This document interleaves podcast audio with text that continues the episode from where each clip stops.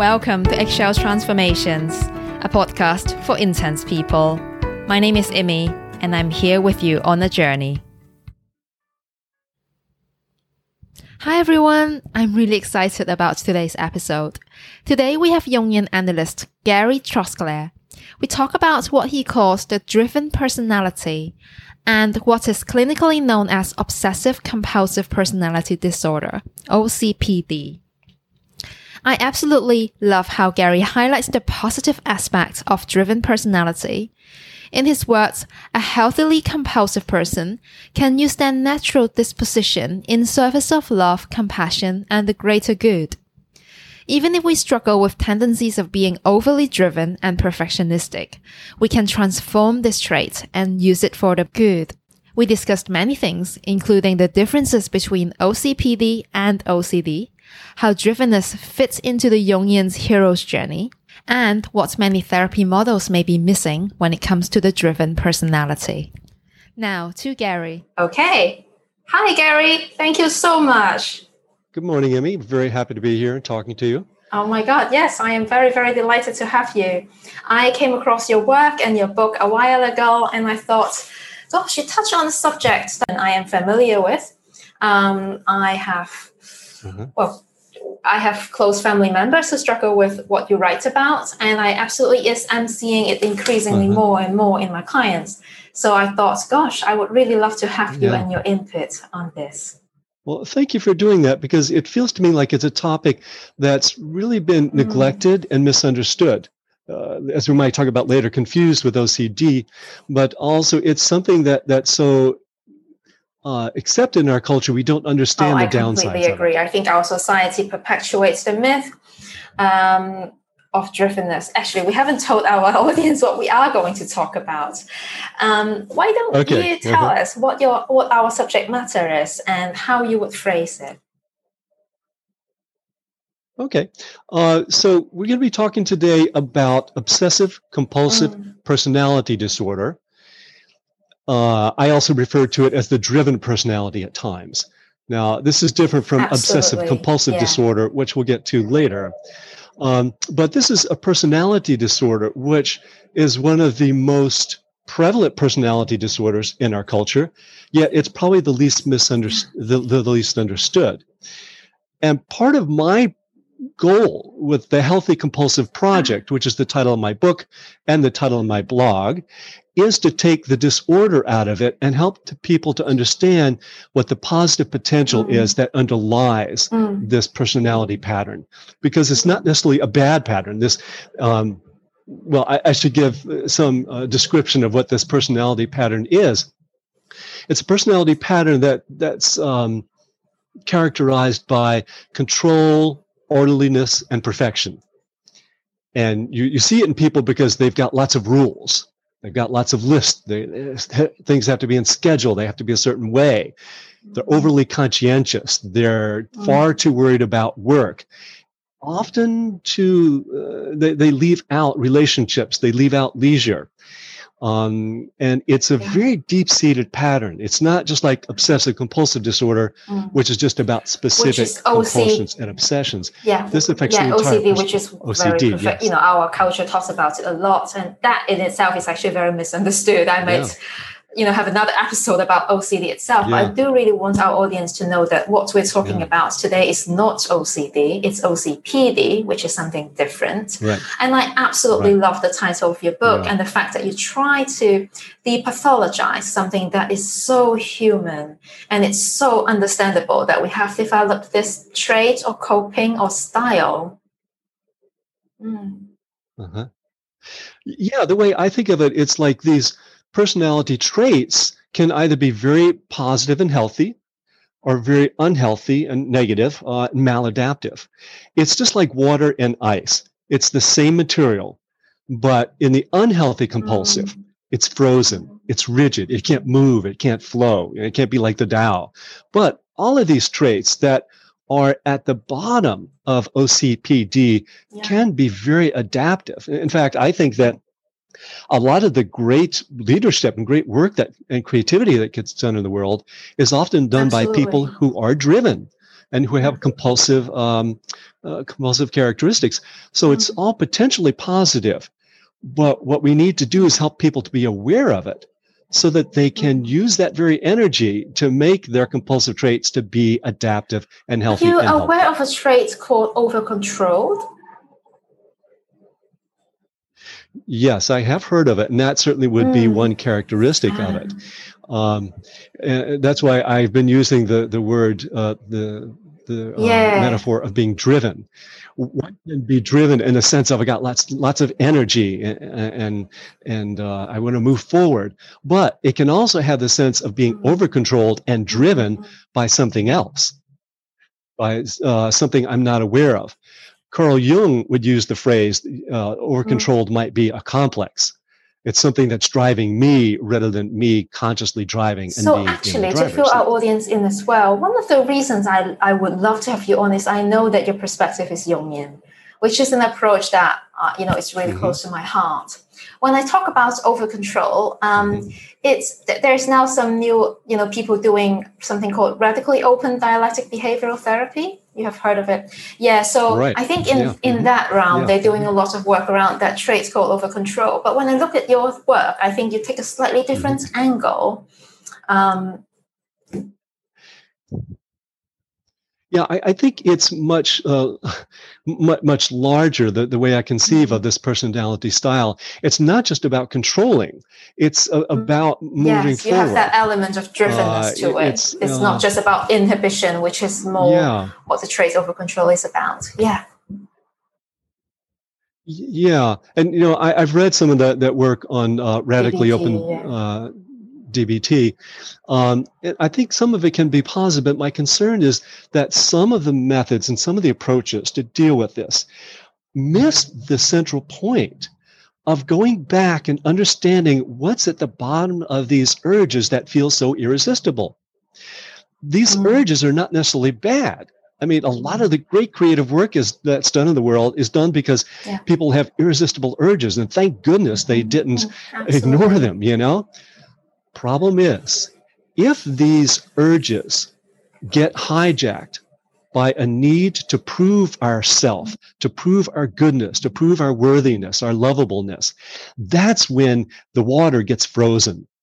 That's when we get desperate, when we get rigid, and we say things have to be a certain way. Um, the difference between a healthy compulsive and an unhealthy compulsive is that the healthy compulsive uses their their natural disposition, their mm-hmm. talents for achievement and for drive in service of love and compassion and the greater good. And they do it consciously. The unhealthy compulsive has that energy and those inclinations, they, those are hijacked to prove to themselves and to the mm-hmm. world that they're okay. Uh, so the healthy compulsive is motivated um, by by love. The unhealthy compulsive is is motivated I, by two dread. things I want to comment on. One is, gosh, it's so hard to draw a fine line between the two because even in myself, I can see both. I can yeah. see the healthy drivenness, and obviously yeah. there are mm-hmm. days where it taps into the unhealthy side. Um, so it's not one way or the other. Yes, uh-huh. And the other thing is, I really love you use the fact that you use the word the word hijacked, um, hijacked because it's yeah, it's like we're being taken over by something bigger than us. And I think a lot of pathology and creativity, yeah. both good and bad, can often feel like that. Like there's a inner force or an external yeah. force that's just we, we just can't name. Yeah.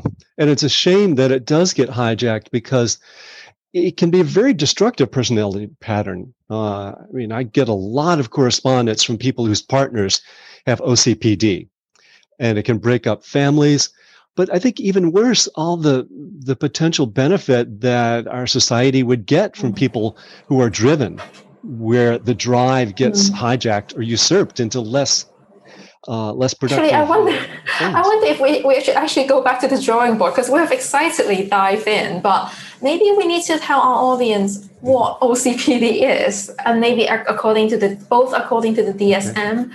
and what it looks like in real life and your definition of it. Uh-huh. Okay, sure. So OCPD is a personality disorder. That is, it's a pervasive pattern uh, of, of character and behavior and feelings uh, that's present throughout one's life, usually starting in late adolescence and early 20s. The definition the of PD has to be. So that's what a. Mm. Yeah, yeah. And there, there are 10 different personality disorders. This is the. Oh, is it? I thought it's, um, I heard the other day, because obviously the one that's most talked about is obviously a borderline. But you're right, a lot of cluster C yeah. PD has been neglected for some reason, both clinically and in the wider world. And, but, uh, but, but I thought avoidance is yeah. the one that's the most prevalent. Maybe we need to check. That's that's what not what I've heard. I've heard it's it's if not the it's it's it's tied maybe with avoidance, but it's we'll certainly near the top. Speak. But go on, let's tell our audience what's the uh, yes, what the yes. DSM criteria. Yeah. Mm. Okay, so um, and I, I will try to get, go through mm. all eight of those criteria, but there are eight criteria having to do with being overly conscientious, mm. too much attention to work, difficulty mm. in delegating, being rigid and stubborn, losing the point of the list mm. and the mm. schedules and the rules. I think there's another way I, I, might be able to describe this that might be helpful to our audience. Um, there are actually, as I see it, the four different types of compulsive people. Uh, and they're all mm. overlapping. There are no pure ones and but I think this will help people to get a flavor of what it can look like.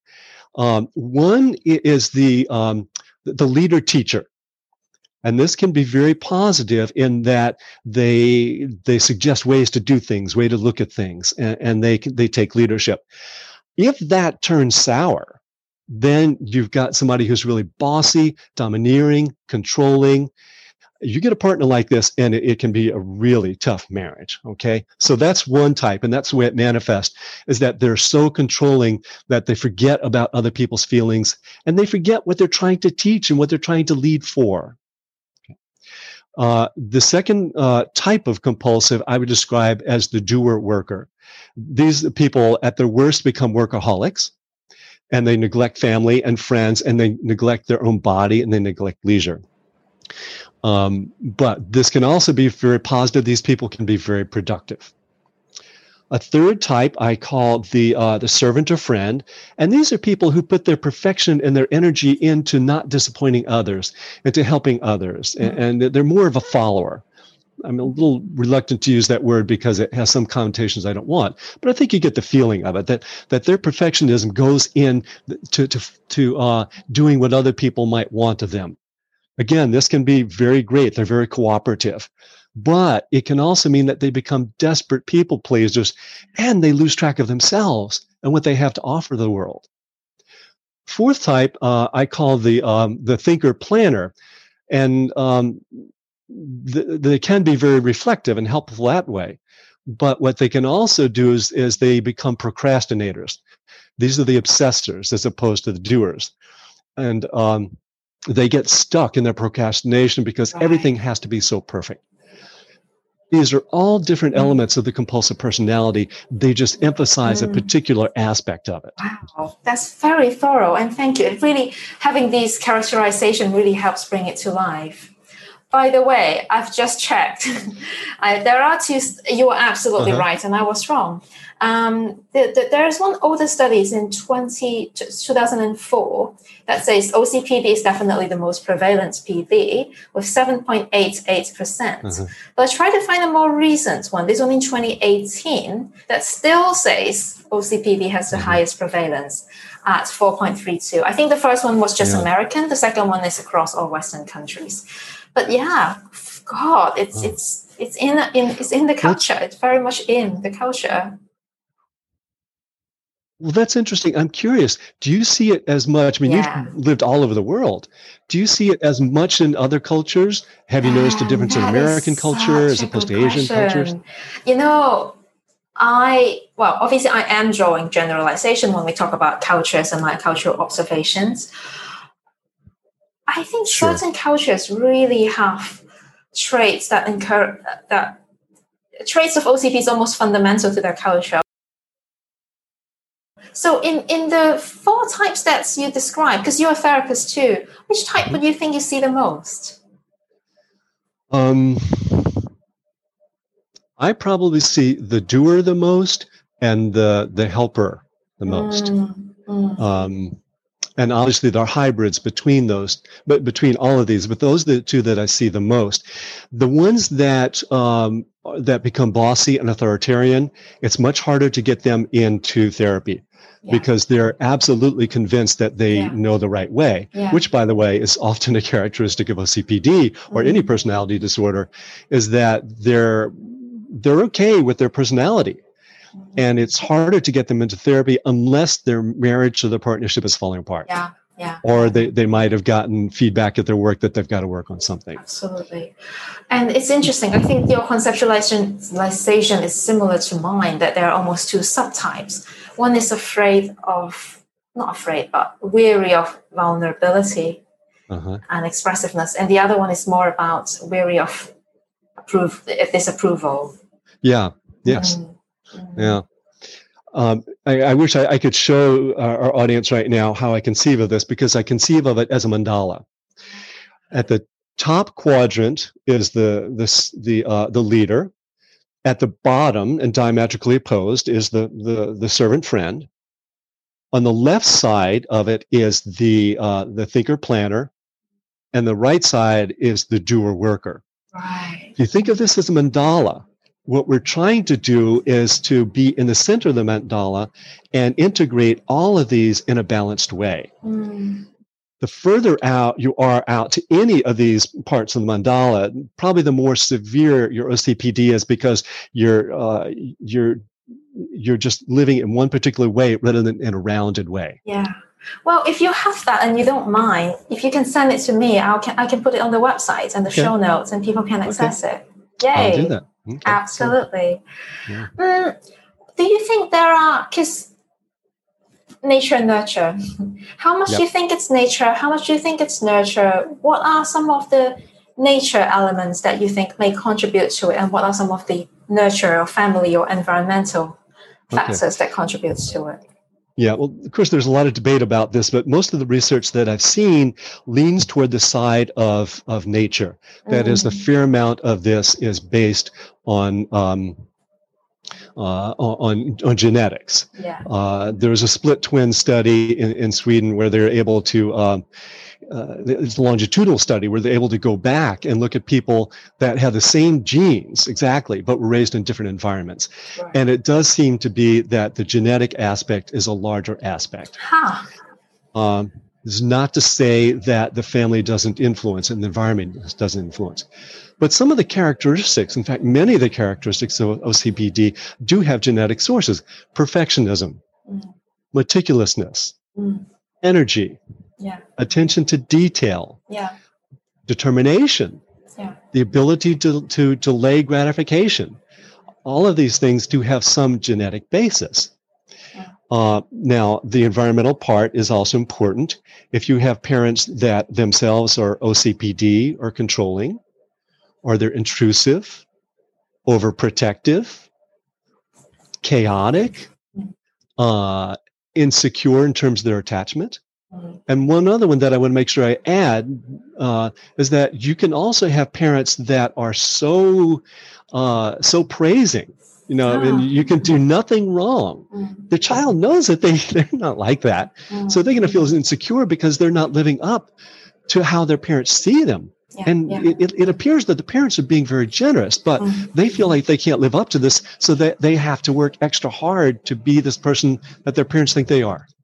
Oh, I keep wanting to interject, but yes, this I see a lot because I work with gifted people as well, people with high yep. intelligence, and if they their giftedness was spotted early in their lives, usually there would be you know they're the golden boy or girl, and it just becomes this hmm. pressure just mounts higher and higher and higher. And then on the other side, you also get kids that grew up in disorganized, chaotic families where yeah. they had to step up to be a little grown up from a very young age. Yes. They they uh-huh. are not allowed to miss anything, to make any mistakes. Yeah. Yeah. Sometimes a question I ask clients is uh, very early on is what happens in your house when someone spilled the milk? what happens? Yeah, and uh-huh. you, you, you get a flavor, absolutely. And or you yeah. also get very, um, you know, family that really, it's a, a stereotype, but you get family that really praises the, the tiger moms. Yeah, phrases performance. Know, yeah.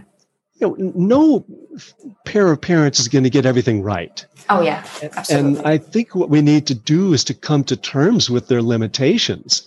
Um, I think an important part of this discussion uh, about um, environment versus n- nature is that there is well actually three and four elements but i want to stress a third element here which has to do with the strategy or the coping style that we adapted to to to adapt to our parents and our environment.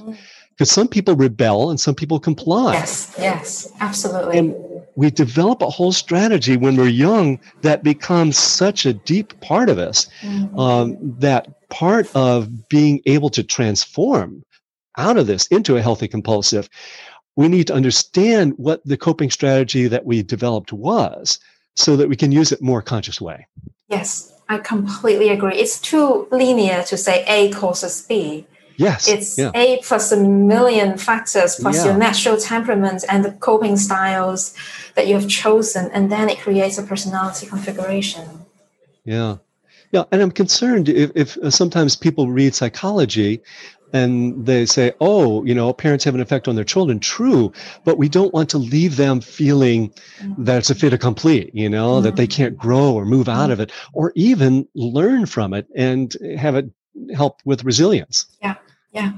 And I do believe we don't come into this world as blank slate. In fact, there were many studies done about sensitive children. You know, some children are more threat sensitive. They are more wary of strangers. Yeah. Uh, Elaine Aron's work on highly sensitive uh, the highly sensitive person talks mm-hmm. about this, and there are many other, other earlier research of infant studies that talk about mm-hmm. it. So it's part natural temperament, part nurture. Sometimes yeah. there just isn't a fit. Yeah, exactly. Mm. Uh-huh. Mm, absolutely. So, ah, this is exciting. how would I mean? You have already addressed this, but how how would you understand the driven personality from a Jungian perspective? Is there something unique that the Jungian sure. perspective offer? Yeah. Well, part of what I love about Jung is he he asked the question, "What is the symptom for?" What is the neurosis for? Not just what caused it. You know, did your mother drop you on your head when you were a kid? He said, where is it leading you? What, what is it trying to work out? And so I think that in the driven personality, there is a very large uh, quotient, share of what we call individuation. That uh, people who are driven have uh, a lot of this this instinct in us to grow psychologically, to to make things, to uh, to solve problems, uh, to change things. But that deep tendency can get hijacked, and there it can be displaced onto onto less important uh, external things and it's we often lose the fact that part of what that the whole individuation thing is about is about development of the personality. And i think we have a very large share of this those of us who are driven. Um, and that if we can become aware of that instinct to develop ourselves then all those energies can start to come into focus in a much more productive way. Hmm. so what makes a jungian way of working with compulsivity different to other ways like CBT or the RO DBT that we've mentioned earlier? Okay. Um, well, I'm not trained as a CBT person or RODBT, but my sense is that one of the most important things about Jungian work is that we see the unconscious as an ally in the process. Mm, oh, I love that. It's a source of wisdom, and it's a, a source uh, of, um, of of growth and development um, and inspiration. If we see the unconscious just as a storehouse of repressed memories, there's an antagonistic relationship up with it. But if we understand it to be uh, the source uh, of great wisdom and energy and, and, direction, then we look towards it to align and to align ourselves with it. Uh, so, for instance, sessions are going to be much less structured than DBT or, I'm or guessing people with OCPD do not like that. No uh, structure, no instruction, yeah. no rules. you yes. can't get it right or wrong. Mostly you can't get it right. So yeah, yeah I'm not thinking they like it, but maybe that's uh, exactly what they need. Yeah, well, this is one of the reasons why I wrote my first book, uh, w- which is called "I'm Working on It in Therapy: How to Get the Most Out of Psychotherapy." Because I love to talk to you about that. Yes. Yeah, because psychodynamic work, as as Jungian work is, is less structured, and um, we don't always know what to do with that lack of structure. And I'm afraid that as therapists, as dynamic therapists, we don't always explain to our clients how this works. Mm-hmm. Um, and, and, so you're right, it can be a little disorienting for people who are driven, who have uh, compulsive tendencies. And I often have learned that I need to say, okay, here's what we're working on, and here's how we're doing it. But the difference in Jungian work is that I will try to orient them to the unconscious as a mm. source of wisdom. Um, and, and so here again, the structure, the sessions are less structured. Mm. There is probably some emphasis on dreams. I do find that a lot of compulsives don't remember their dreams because they're so focused on on doing things in the outside world.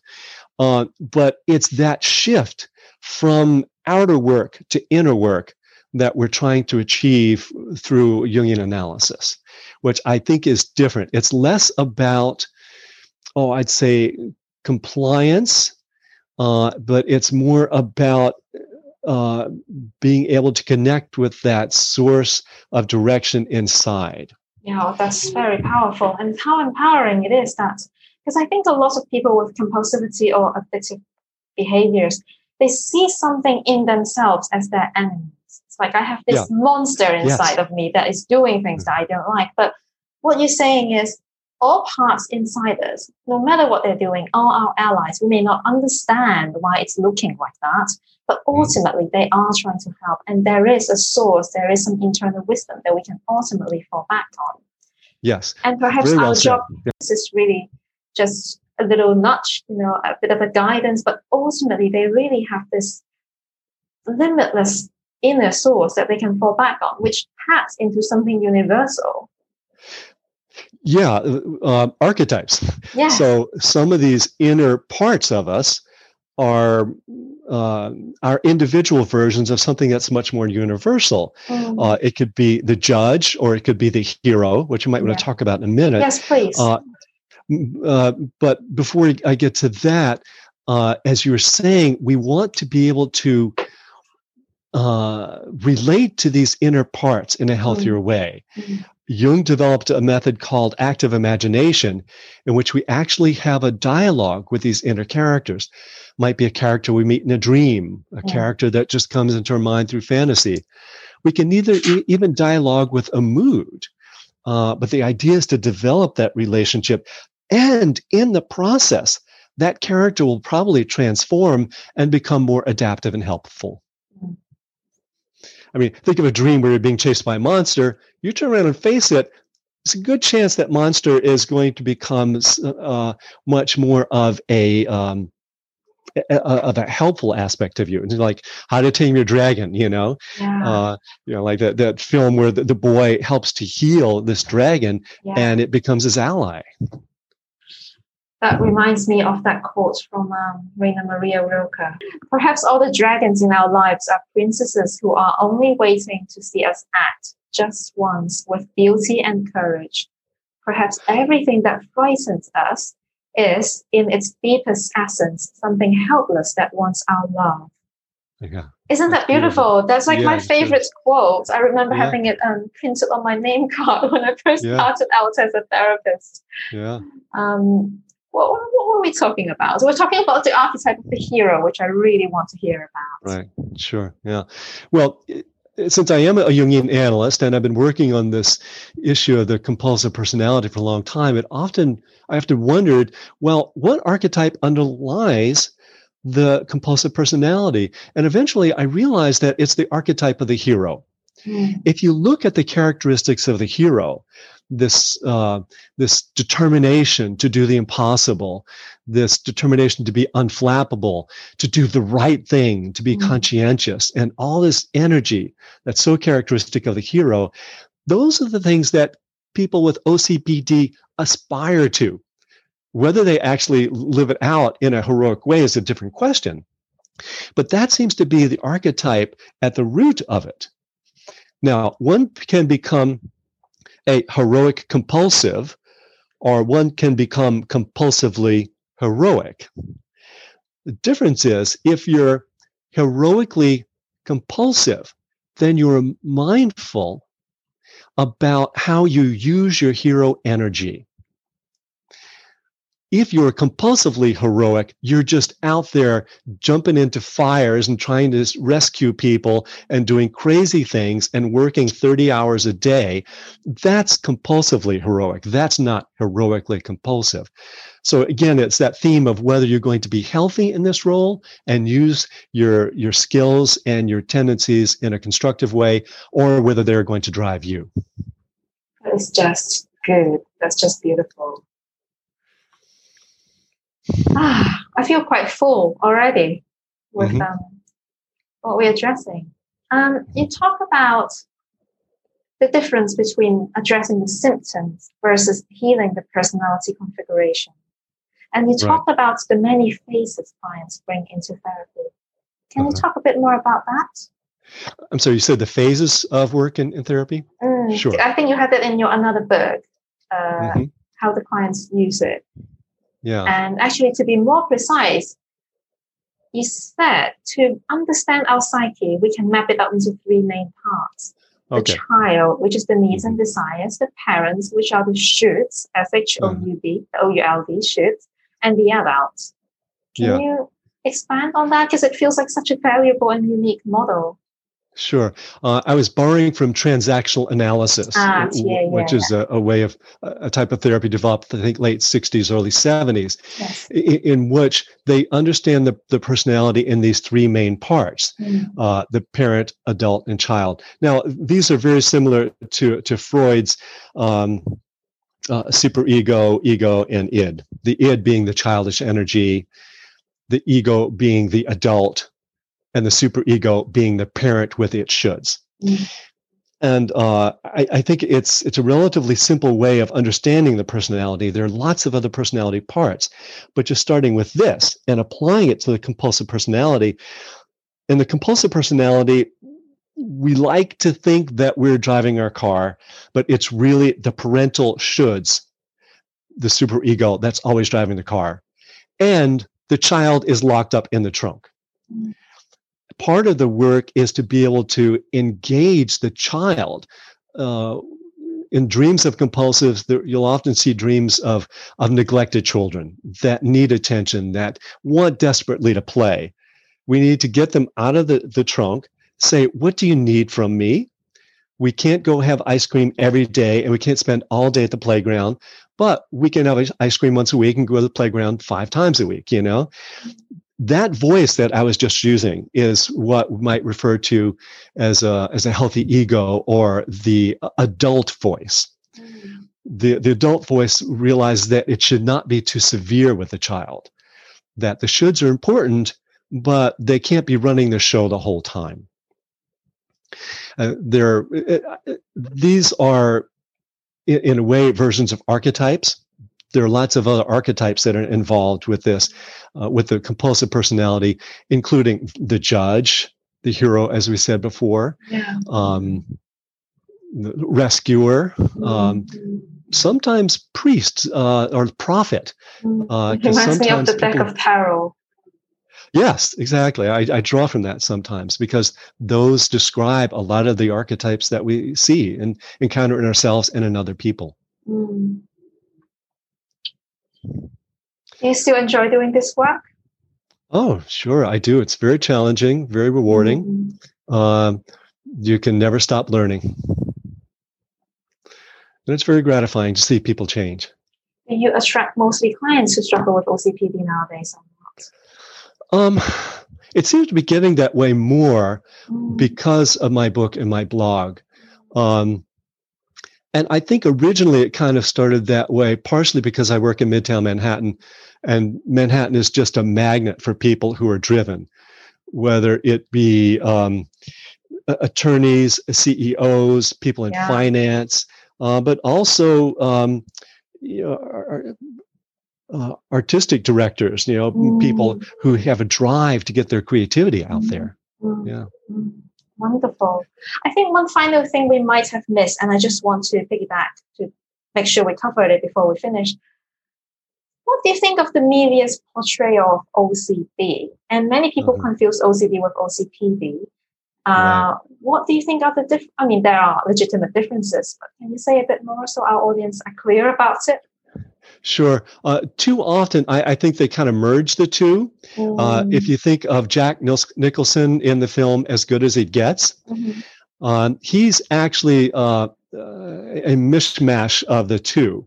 On the one hand, he plays this character who is extraordinarily condescending to other people, treats other people very badly, is very isolated. The other hand, he's clearly got OCD he has to use plastic utensils when he goes to a restaurant. He can't step on a crack, mm-hmm. and all these very specific obsessions and compulsions. Mm-hmm. And they merge the two together. Um, it, it's unfortunately misleading because while OCD and OCPD do often occur together, there are a lot of differences between the two that I'd like to talk about for a moment to, to get clear. First of all, OCD is an anxiety disorder. OCPD is a personality disorder. Yes. It affects the entire personality in a much mm-hmm. deeper, profound way. People with OCD don't like their symptoms. People with OCPD are proud of their personality at the far end of the unhealthy spectrum of it. Okay. People with OCD have very specific obsessions and compulsions, whereas people with OCPD, it affects the entire uh, personality.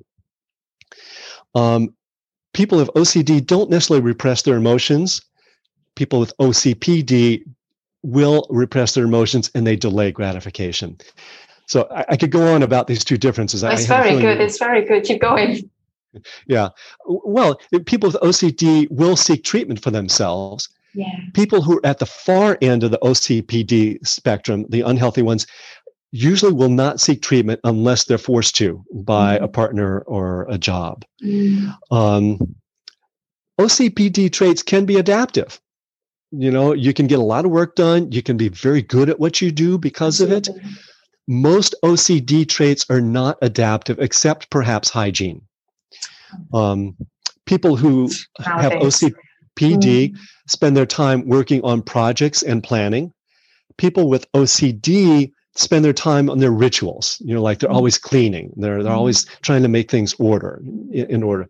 Now, people with OCPD do that sometimes, but they're much more focused on larger projects and work. Um, so there's, to me, a very different feel between the two. OCD has, to me, a even more genetic biological aspect to it tends to respond better to medication and CBT, whereas OCPD, as I understand it, responds better to a dynamic uh, way of working as opposed to medication or CBT. Now, having said that, I've worked with people who had OCD, didn't necessarily focus on it, but it remitted over time, even more though we were doing a deeper form of work. Mm. Wow. That is very thorough and very clear.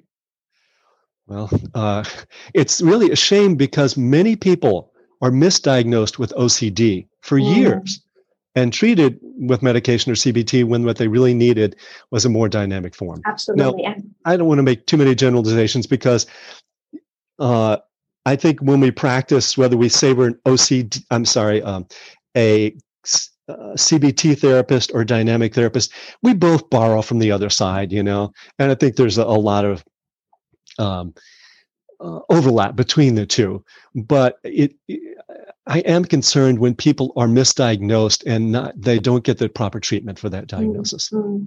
And my understanding also is these guys, they need something relational they need a corrective experience that is felt in their yeah. body rather than learning a set of skills, a set of practice to do, which they will try to do it perfectly. Yes, that's right. Yeah, yeah. Which uh, brings me to a point that I do want to emphasize on all this that people take this healthy water of the compulsive or driven personality and it gets frozen when they don't feel secure mm. when they don't feel like they are enough somehow and they have to mm-hmm. prove themselves. Mm-hmm. And I think that a dynamic work is more likely to reach that, which is not to say that CBT therapists don't develop relationships with their clients. I have a feeling that many of them do. Mm-hmm. Um, but I think often the deeper work with the unconscious that has to do with unconscious conflicts, which is the way psychodynamic work began um, it, it addresses those unconscious conflicts that are going on inside of these people all the time, but between the child and the parent, you know, between on the one hand wanting to do everything perfectly, but then the other part of them that's left out, like I just want to have fun, you know, but it's in the trunk so that we don't get to meet it.